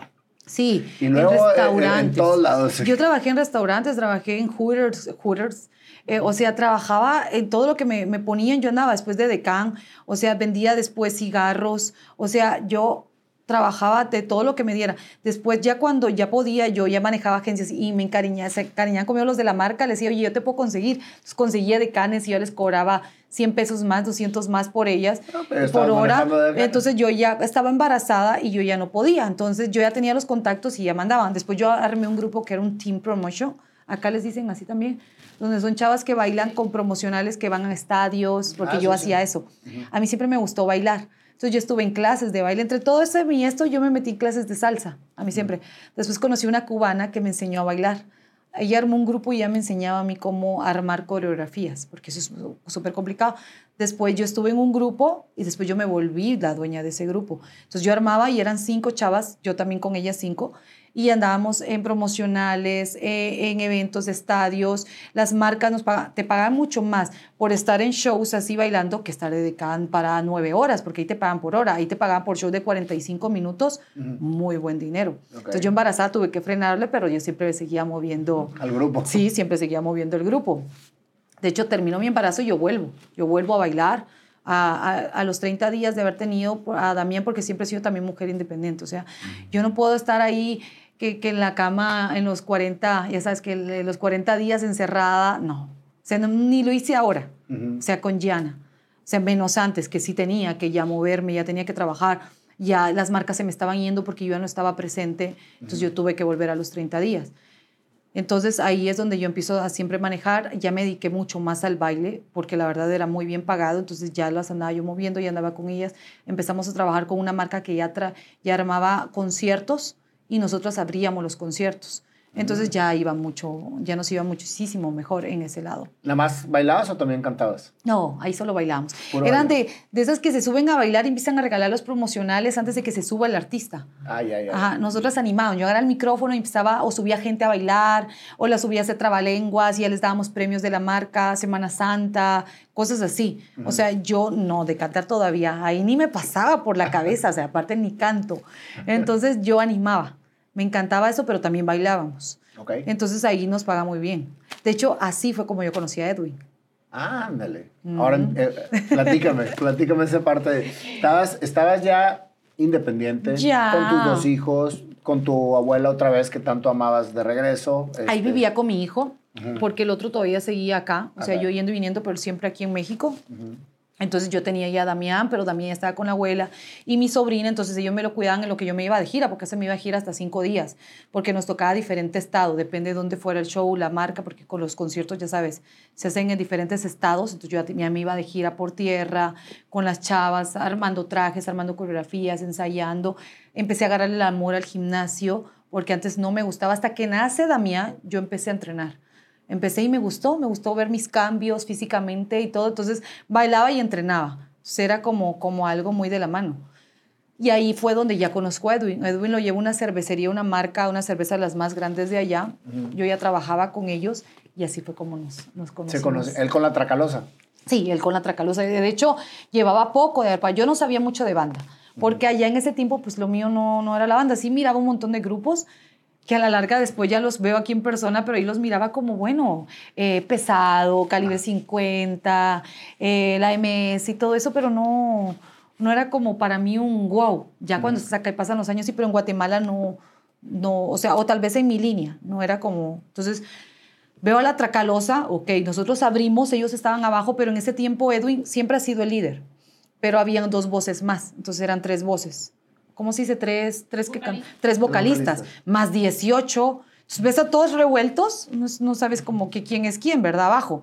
Pero él ya me había echado el ojo. Entonces me decía, yo te vi, me gustaste y bla, bla, bla. Entonces yo ya me bajo y nos dicen, ok, pónganse y vamos a tomarnos la foto con la banda antes de que suba. Entonces ahí nos tomamos la foto, ya, me había quitado el traje y todo esa eso. Esa foto pásala para ponerla en la entrevista, si la tienes. ¿Todavía la tienes esa foto? Uy, esa foto está en los medios, ¿verdad? La primera foto. Sí, para ver si no la puedes pasar. Sí. No, en mis redes no, no la, no, yo ni lo subí tampoco, pero esa foto la, la, la, está en los medios, porque esa ya sabieron, de, porque después de eso hubieron muchas especulaciones, que yo ahí ya lo conocía, porque él estaba recién pasado de un divorcio o una relación que había tenido, que la verdad, o sea, nunca estuve yo como como bien sabía de eso, porque una no lo seguía, no sabía exactamente quién era. Si yo andaba trabajando, ya después cuando lo conocí, él me empieza a contar la historia, pero no sabía ni siquiera quién era esa persona y todo eso. Entonces, después de esa foto que se subió, ya cuando empieza nuestra relación, agarran esa foto y dicen, no, es que ellos en ese tiempo ya andaban y él estaba todavía en esto con esta persona, entonces yo me interpuse y hice que se divorciara y crearon la novela más grande del mundo y se embarazó. Yo me embaracé hasta mucho después, pero ya sabes, o sea... O sea, toda una leyenda. Me hicieron una historia muy grande después de... Y esa foto fue porque nos la teníamos que tomar y estuvo bien padre. Él me empieza a seguir en las redes, me empieza a hablar. Ese día... ¿Tú ya tenías redes? En, ese en Instagram estaba como, sí, ya teníamos Instagram. De hecho, yo, yo, ya estaba bien porque yo había estado... En, el, en toda esta historia que te cuento también estuve en un reality. O sea, yo trabajaba ya en la televisión, pero en Guatemala. Ah. Entonces yo estuve... ¿Cómo llegaste a la televisión? Ay, cómo llegué a la televisión tocando puertas, o sea, el, amigo del amigo del amigo, entonces yo siempre iba, decía, porque a mí me gustaba, me gustaba la televisión, pero yo no quería meterme a eso, pero yo sabía que si entraba a eso yo algún día iba a estar conduciendo. A mí me encanta la conducción, me encanta el lado, por eso disfruto ahora las entrevistas, disfruto eso, pero a mí me metieron en un reality de juegos que andaba toda moreteada, madreándome todos los días, que el, que el cuello, que esto, pero tenía que empezar por algo. Entonces ya sabes que hacer. Era un, un, reality de deporte. Sí, se llama Combate, ajá, un reality extremo de, de, de, juegos. Aquí hay uno que se llama um, Guerreros que es en un set donde arman varios juegos y tú tienes que estar trepándote, metiéndote al alberca y, todo. Y es así. Y yo era tan delicadita porque mi abuela, como te dije, yo no era machona, yo no era nada. O sea, mi abuela me decía, ¿estás segura que se va a meter a eso? Porque usted es miedosa para todo, porque yo soy muy así, porque siempre me fui muy, muy miedosa para, o sea, muy mi uña, no me la quiero quebrar, mi pelo y, y todo eso. Ajá, con la Barbie como al principio. Entonces, pero yo decía, si yo no hago esto, o sea, yo no voy a estar apareciendo en la tele y yo tenía que, entonces también estuve en ese tiempo, aparte me ayudó a ganar seguidores y eso porque entré como una chava de quién es ella, ¿va? porque todos entrábamos y todos éramos chavos que hacíamos un casting, casting de filas para poder entrar. Entonces, te escogen, te dan esa oportunidad, pues qué chido. Entonces ahí yo estuve. Pero en ese tiempo también tenía mi grupo, entonces yo tenía que hacer como de, de, todo un poco y eso me ayudó a tener más seguidores. Cuando ya conozco a Edwin, yo ya tenía más o menos en ese tiempo que unos 50 mil seguidores. Pero ya tenía algo, me explico, ya, ya, ya me medio conocían. Entonces por eso más hizo viral la foto después de eso, después de que nosotros nos hablamos. Ya me empieza a seguir, ya empezamos a hablar, la relación como que fue creciendo. Ese día hubo un accidente ahí mismo con, con la banda, en ese mismo evento. Eh, ellos estaban cantando y una gente tomada tiró una botella que se la tiró a Edwin para quebrarle la cabeza, ya sabes, una botella de, de bucanas. Y cuando él se hizo para atrás le cayó otro músico, le partieron la cabeza, fue un desmadre, se lo llevaron. Después yo me quedé preocupada, fue donde eh, yo dije, puta madre, qué, qué, qué, vergüenza que esté pasando esto en mi país y qué van a decir ellos, porque la gente tomada, ya sabes, se pone como loca porque ellos ya estaban terminando el show, entonces la gente no quería que terminara, entonces de enojados, pues se los querían madrear, se lo llevan y todo, después él me habla y me dice, oye, ¿estás bien? Ya no me pude despedir porque nos sacaron a todos, o sea, nosotras nos agarraron y nos llevaron, o sea, la marca y ellos los llevaron para el hotel y, al hospital al, al muchacho. Ellos pasan todo eso y ya después íbamos hablando todo el camino riéndonos de todo de todo lo, lo, que pasó y así fue como empezó esta hermosa relación. Y desde ahí empezaron y te viniste a México. ¿Cuándo? ¿Cómo, ¿Cuándo decidiste? Fíjate que primero él llegó, o sea, él se fue, después él ya, llegó no siendo el artista, ya siendo él, eh, Edwin a Luna, a, a, visitar. a, visitar. Así de, oye, fíjate que quiero conocer Guate, no la conozco muy bien, y a ver si me guías y me das ahí un tour, ya sabes, el típico. Y yo le dije, ok, le digo, pero mi carro no está tan bueno porque yo tenía una Jeep.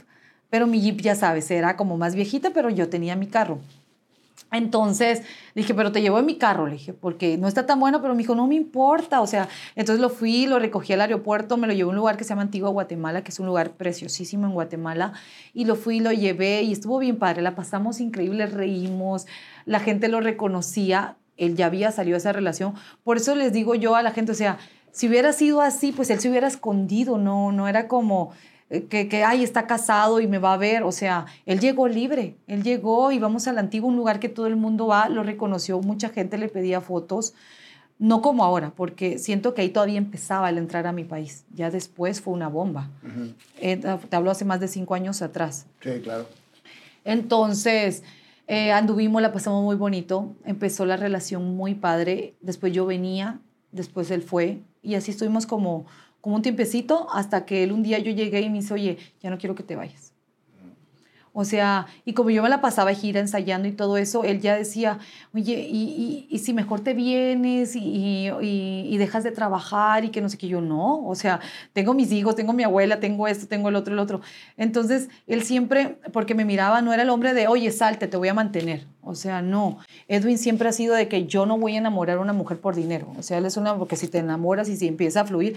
De hecho, cuando yo llego a Guatemala, yo también pagaba la cuenta, a mí me gustaba, porque siempre ha sido una mujer muy independiente. Tuve muchos pretendientes de que me decían, oye, te pongo un carro, te pongo una casa. Siempre tuve como ese lado de, de gente, ya sabes, más que te topas en ese tipo de eventos, todo, toda clase de hombres, hasta narcos, o sea, de, Sí, sí, todo. claro, de todo. Y yo siempre decía, yo, yo no quiero eso para mi vida. O sea, muchas eligen el camino fácil cuando estás en un medio de estos, de decán, de bailarina, de todo eso, porque es mucho más, pero yo era como muy cerrada, muy cerrada en ese sentido. Siempre tenía esa visión de que no, yo no, siempre he dicho yo, no hay nada más rico que estar con una persona que ames, que veas a los ojos, que lo toques, que te guste, que haya esa conexión, no estar con alguien por algo, por, por, por conveniencia. Qué importante lo que estás diciendo porque se da mucho que las mujeres por estar cómodas o los hombres por estar porque ya sea de los dos sí, lados. ahora ¿eh? sí, la de los dos lados, se ponen en una relación por conveniencia. Sí. Y, y no porque verdaderamente amen a la persona. Y es muy creo- triste. sí, creo que es una jaula de oro. Sí, eso. Y no solo una jaula de oro, sino que, que, que es muy triste. O sea, yo no me hallaría despertar con alguien que no sientes nada o, o simplemente besarlo. Entonces es donde te digo de que, eh, que, que cuando yo lo conozco, él me decía, ¿por qué no tienes eh, esto, el otro, el otro? Si tienes muchos pretendientes, le decía, porque a mí eso no me gusta. O sea, para eso me chingo, para eso trabajo, para esto, el otro, aunque no tengo el carrazo, porque sí me ofrecían carros. Cuando miraba mi camioneta, ya sabes, porque esa Jeep la amaba como era del 95. Pero viejita, pero te llevaba a todos lados. Pero me llevaba todo. Así se me quedó un par de veces, pero ahí seguía, ahí seguía. De hecho, todavía está. Todavía sí? está, sí, está guardada.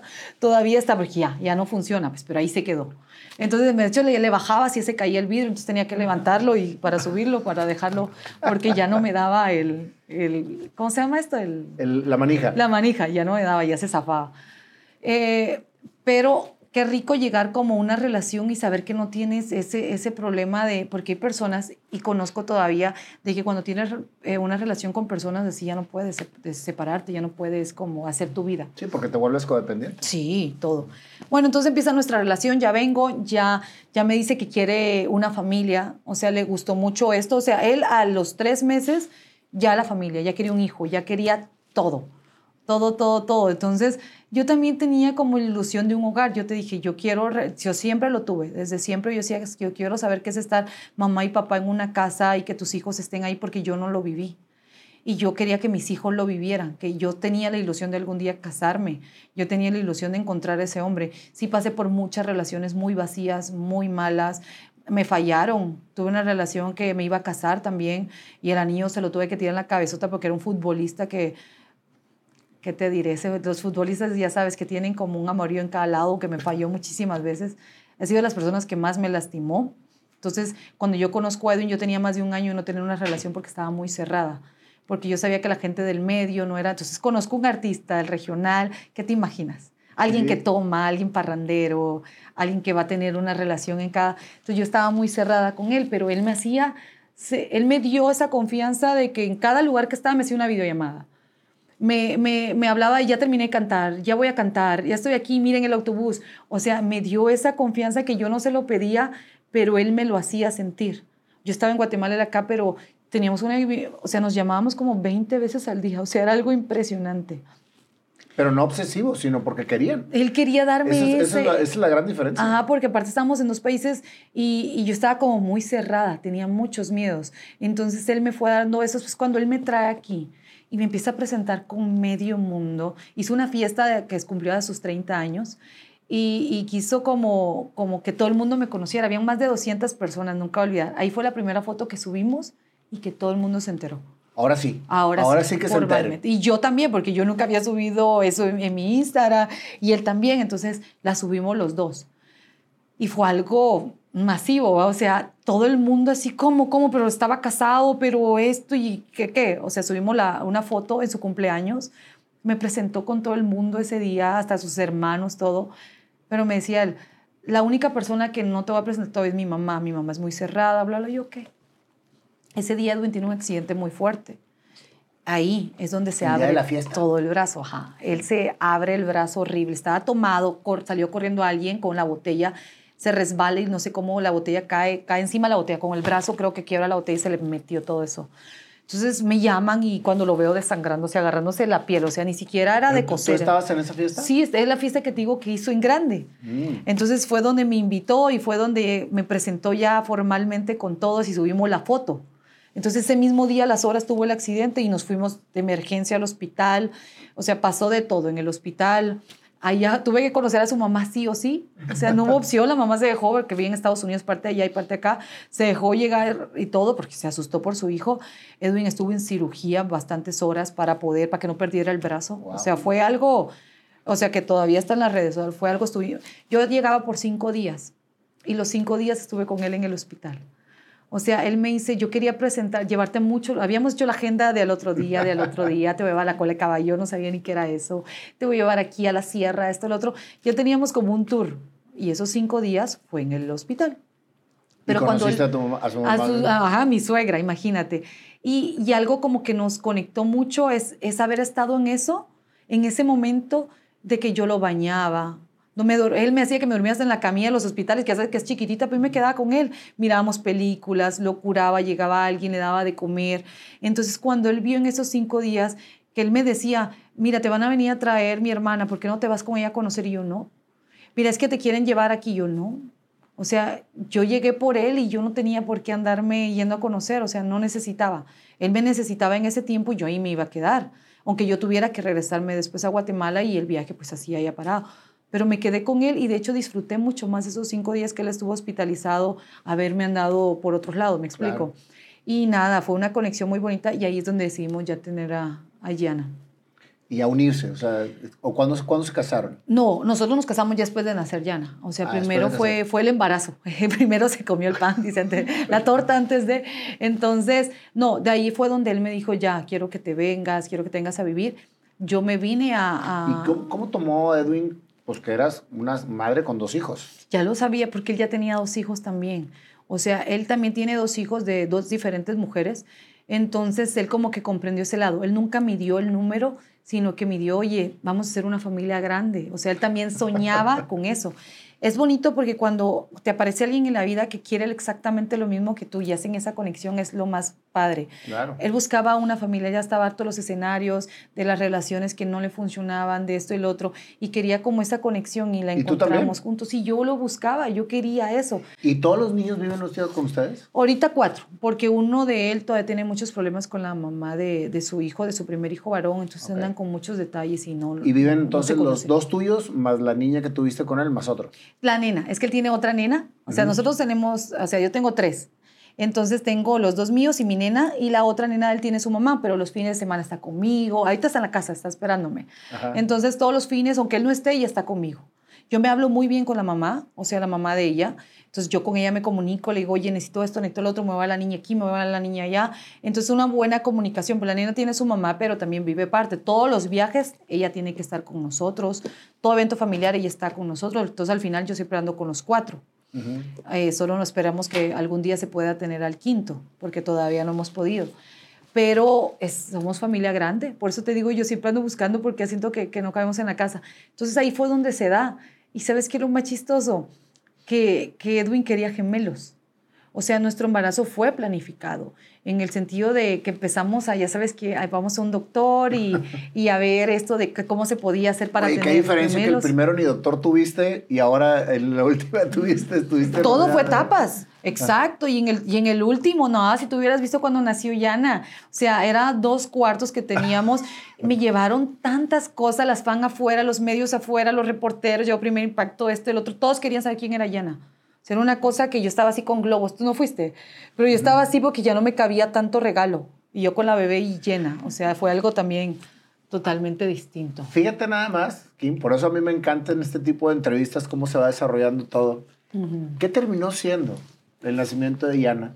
Lo que soñabas tú desde un principio tener. Sí. O sea, en todos los momentos que pasaste por tu vida, fuiste precisamente visualizando hacia dónde ibas sí. y hacia dónde tenías que llegar estuvieras en donde estuvieras. Sí, no era como muchos me ponen, es que solo estaba buscando a alguien que te mantuviera y te sacara no, del contrario, pues, no, tú misma fuiste precisamente haciendo que las cosas sucedieran y trabajando para que sucedieran. Claro. O sea, eh, como una mujer independiente, como una mujer que le fregó todo para poder llegar a estar donde está. Claro, o sea. Porque pues, tú eres una empresaria aparte, o sea, tienes tus negocios, porque llegaste a México y te llegaste a México. Sí, y México, que es un país, les digo yo, bien difícil porque me encanta porque entre mexicanos se cuidan, mexicanos se quieren, a veces te da miedo como eso de ser extranjero y decir, mm. ¿cómo me van a tomar a mí? Me, si me van a aceptar o no. Y sabes que la mayor parte del porcentaje de personas que me ven, una, que son mujeres y dos son mexicanas. O sea, a mí me ven mucho menos en Guatemala y es mucho más en México y Estados Unidos.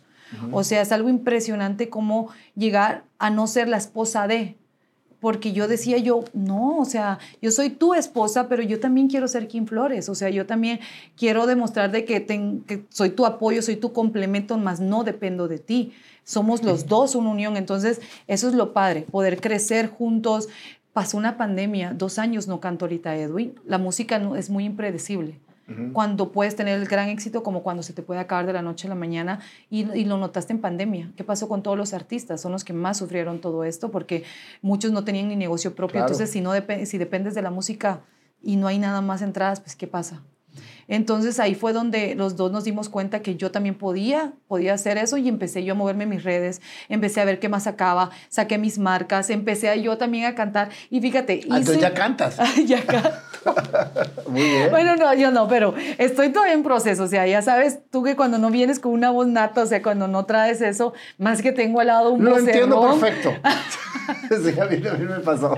¿Verdad? Entonces sí, es de muchas clases, también la ayudadita que te dan, pero yo lo hice parte de que yo quería darle un plus también a mis redes. Entonces, a la forma de cuando yo empiezo a sacar mi primer sencillo y lo saco en medio de la pandemia, o sea, como que creció más todo eso, como que ya me separé de, Edwin y ya fue más Kim. Y, el, y lo que queríamos hacer era eso, para yo poder independizarme. Entonces yo empecé a trabajar con marcas, empecé a trabajar lado más de influencer, empezó más ese lado de Kim Flores, pero fue una gran entrada a la casa de, también económicamente. Ok, tú no tienes para esto, porque yo lo que yo no quería era que, que mi gente nosotros tenemos un equipo que trabaja en mi, en mi, casa que amo. Amo a todos los que trabajan conmigo y yo no los iba a dejar sin trabajo. O sea, yo no iba a dejar de sin trabajo a ninguno de ellos. Y Edwin tampoco. Edwin todavía esos dos años estuvo dándole todos los fines de semana, no la cantidad que era, a más de 30 familias. O sea, estamos hablando que son 30 músicos entre staff y, y la banda y lleva lo puedes saber. Y él dijo, yo no voy a dejar a ninguno solo. Entonces, entre los dos teníamos que estar empujándonos para no darnos, o sea, para no dejar, dejarnos caer.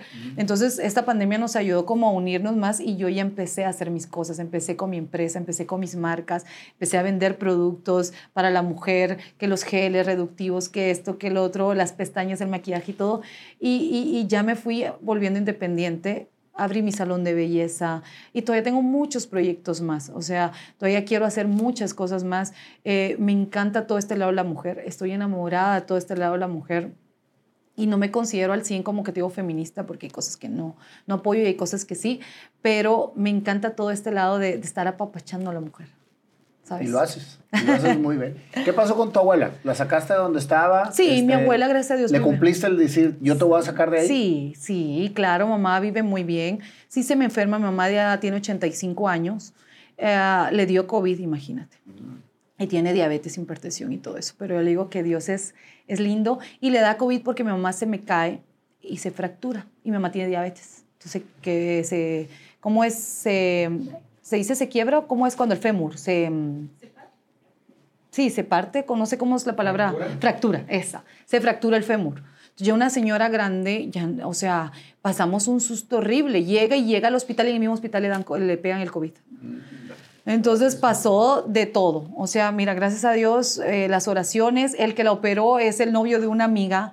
Entonces se le encargué y le dije, por, en tu vida, o sea, está en las manos de mi mamá, o sea, todo. Y, Dios fue lindo, que me lo puso a él, la operaron, mi mamá ya salió, ya está muy bien, todavía está en terapia para estar moviendo más esta pierna, pero ya está muy bien, ya no tiene como que pasar todo eso, ella ya vive una vejez tranquila. O sea, ahorita no la puedo traer porque todavía está en terapia, yo he estado yendo, pero nada, mamá, muy bien. Siempre hablo con ella casi todos los días. Si yo no le dejo hablar un día, no, hombre, ya te imaginas. ¿Y tus hermanos? El que sigue en Miami ya tuvo un hijo, o sea, se separó la relación, pero con él hablo todo el tiempo. Eh, ¿Y tu hermano hermano? ¿Es, es de Miami. Es el, de Miami. Sí, es que él se volvió a regresar. o sea, después de Guatemala y todo, mal se volvió a donde, donde siempre ha vivido. No, él sigue allá. Él sigue en Miami. Tiene, tengo un sobrino hermoso ¿qué te diré? Que estoy enamorada de él. Ahí en Guatemala quedó mi otro hermano. Creo que eh, él quedó como con más resentimiento. Él desde que yo empecé mi relación ya con Edwin se alejó de mí. O sea, él llevó más de cinco años que no, que no, nos hablamos. A pesar de que yo al lado de mi mamá. O sea, yo en la casa de mi abuela, él está al lado. ¿Y no saben? No. O sea, no, no me volvió a hablar más. Entonces, pero nada, siempre también está al pendiente de mi abuela. O sea, siempre tiene como gente alrededor, pero más que me la ha tratado que la gente me dice, oye, ¿por qué no te la traes a vivir contigo? ¿Por qué no la tienes? Cuando alguien ya tiene esa edad y ya tiene como un mismo entorno, ellos ya no los puedes mover. Aunque le digas, oye, aquí te ofrezco el cielo, las estrellas, mamá no, mamá dice, yo quiero aquí, aquí me vienen a visitar, aquí tengo mis amigas, aquí tengo mi espacio. No hay manera, no hay manera que la, la pueda yo tener viviendo conmigo. Pues muchas gracias, Kim. Muchas gracias por esta historia muy inspiradora, en donde nunca te rajaste. Y la verdad es que eso es admirable. Cada una de las partes que tomaste decisiones en tu vida en que quizás hubieran sido decisiones diferentes, te hace ser la mujer que eres ahora. Muchas y gracias. Creo que eso a toda la gente que nos está escuchando ahorita, que está pasando por un momento difícil, esta historia es una historia de inspiración, definitivamente. Y pues ahora, como ya es una costumbre, Kim, que esa es la sorpresa que te traigo, ¿sí? te vamos a cantar una canción. Ay, ¿en serio? La canción de tu historia que acabas de contar, ¿sí? completamente improvisada. A ver, Sí, a ver, eso o sea, no, no. ¿Y cómo se hace eso? A ver, a ver. completamente improvisada. Ok. Déjame a ver qué nos trae el panda. Ok, Pues a ver, ¿qué es lo que nos trae mi querido panda? ok. Que ha andado muy inquieto el día de hoy. Eh, Sí, muy ¿verdad? inquieto, Es que Se distrae mucho. ¿Cómo estás, Nayito? Hola. Mucho gusto. Mucho gusto. Bienvenida. andas, Ay, andas, andas con mucho, mucha Sí, distracción. es que viniendo para acá, primero que nada, me tumbaron mi licencia porque me paró un tránsito. Ay, Ya Dios mío. Tres meses me la retuvieron. Yo no sabía, fíjate. Tenías el teléfono. Tenías el teléfono en mano. Ah, Ah, ándale. Pues, es- Pero deja tú, sepa. lo estaba conectando apenas. Apenas lo estaba conectando. Pero venía manejando, venía el, el volante suelto y yo conectando. Y luego, y luego, la, y luego la patrulla. Y yo, no. no, pues y, y para atrás los fielders.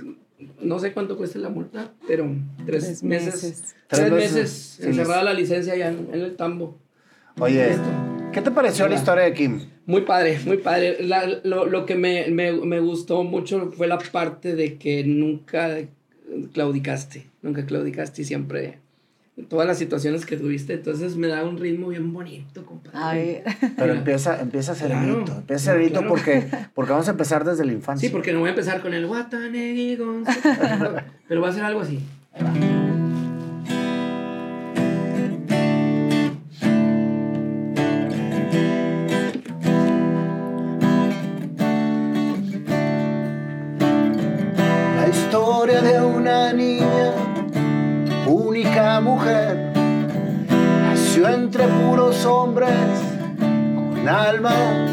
De princesa. Magia en su cabeza.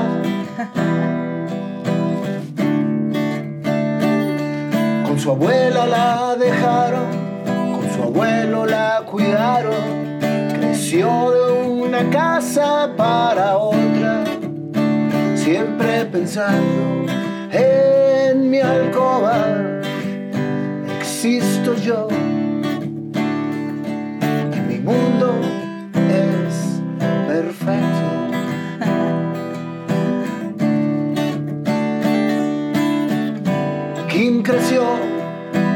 escuela se metió. Sus abuelos de la mano la llevaron. Su seguridad empezó a fortalecerse con tu abuela diciéndote: Todo está muy bien, bailas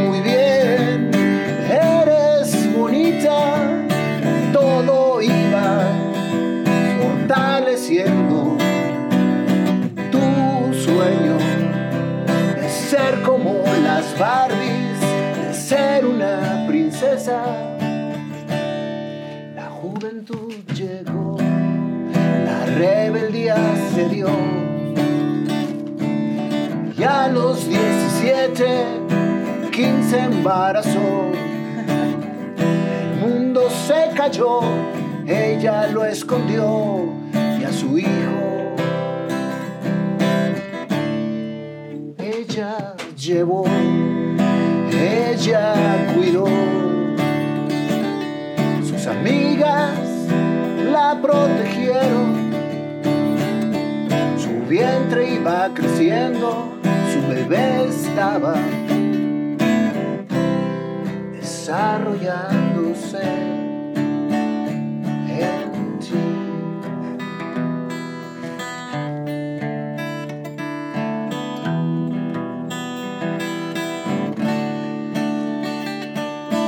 El amor de madre fue creciendo y el vientre también se iba aflorando. Una amiga se fue por el camino de no tenerlo y tú lo pensaste, pero al decirte, madre yo seré, las fuerzas nacieron,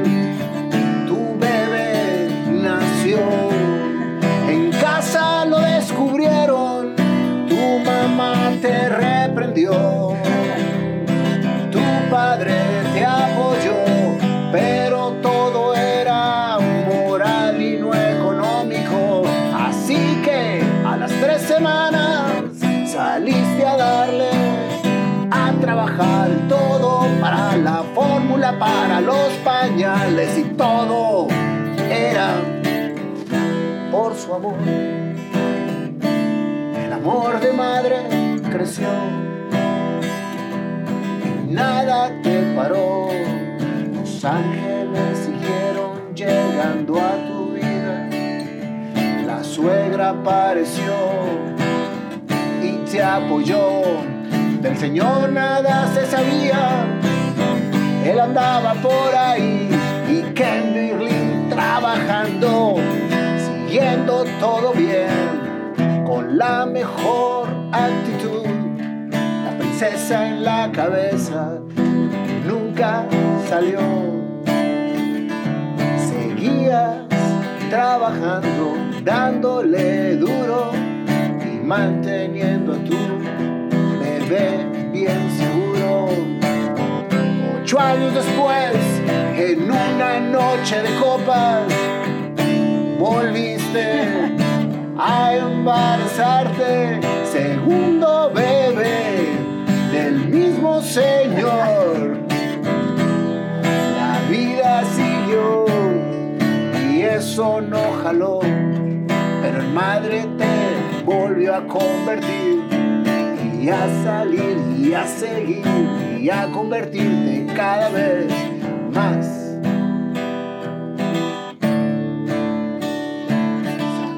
A tu abuela querida y te la llevaste a vivir.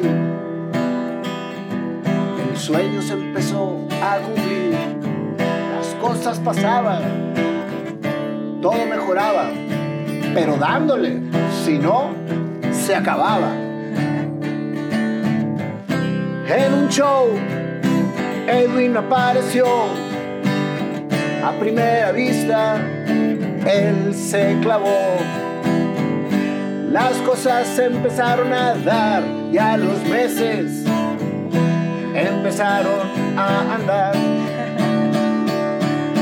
Todo fluyó. Una pareja nació. Se aceptaron, se encontraron, queriendo lo mismo y acertaron.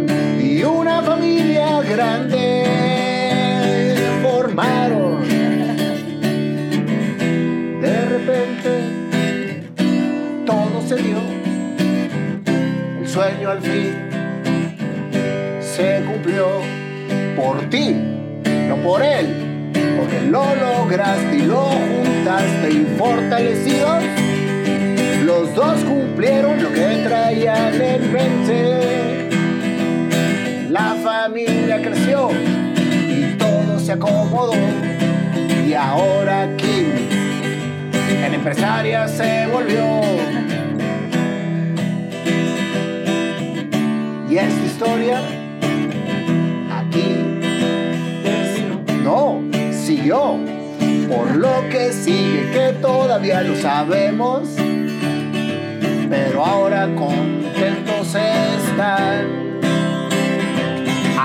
Haciendo cosas juntos pero independientes. ¿Quién?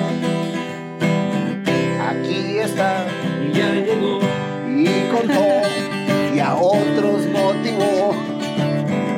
Y a esta historia más bien siguió, pero la canción se acabó. ¡Bravo! ¿Cómo estás? Muy bien, mi amor. Muy bien, ¡Qué gracias. padre! Hola. Qué padre. Pues ya está, ya ves, todo fue improvisado. No lo puedo creer. Y aquí está tu canción. Gracias, Kim. Gracias, Gracias. por esta historia. Gracias por tu tiempo. Dios te bendiga. y que sigas creciendo muchísimo. Muchísimas gracias y por la invitación. Estuvo muy padre. La verdad me sentí muy relajada. Muy De eso se tranquila, trata. sí. Ya tuvimos el honor de hacerle su canción a Edwin y luego hacemos un, un, un, un feat de las dos canciones. De las dos, de las dos de historias. Y ahí Evan todos. Kills, that's it. Gracias. Muchas gracias, gracias.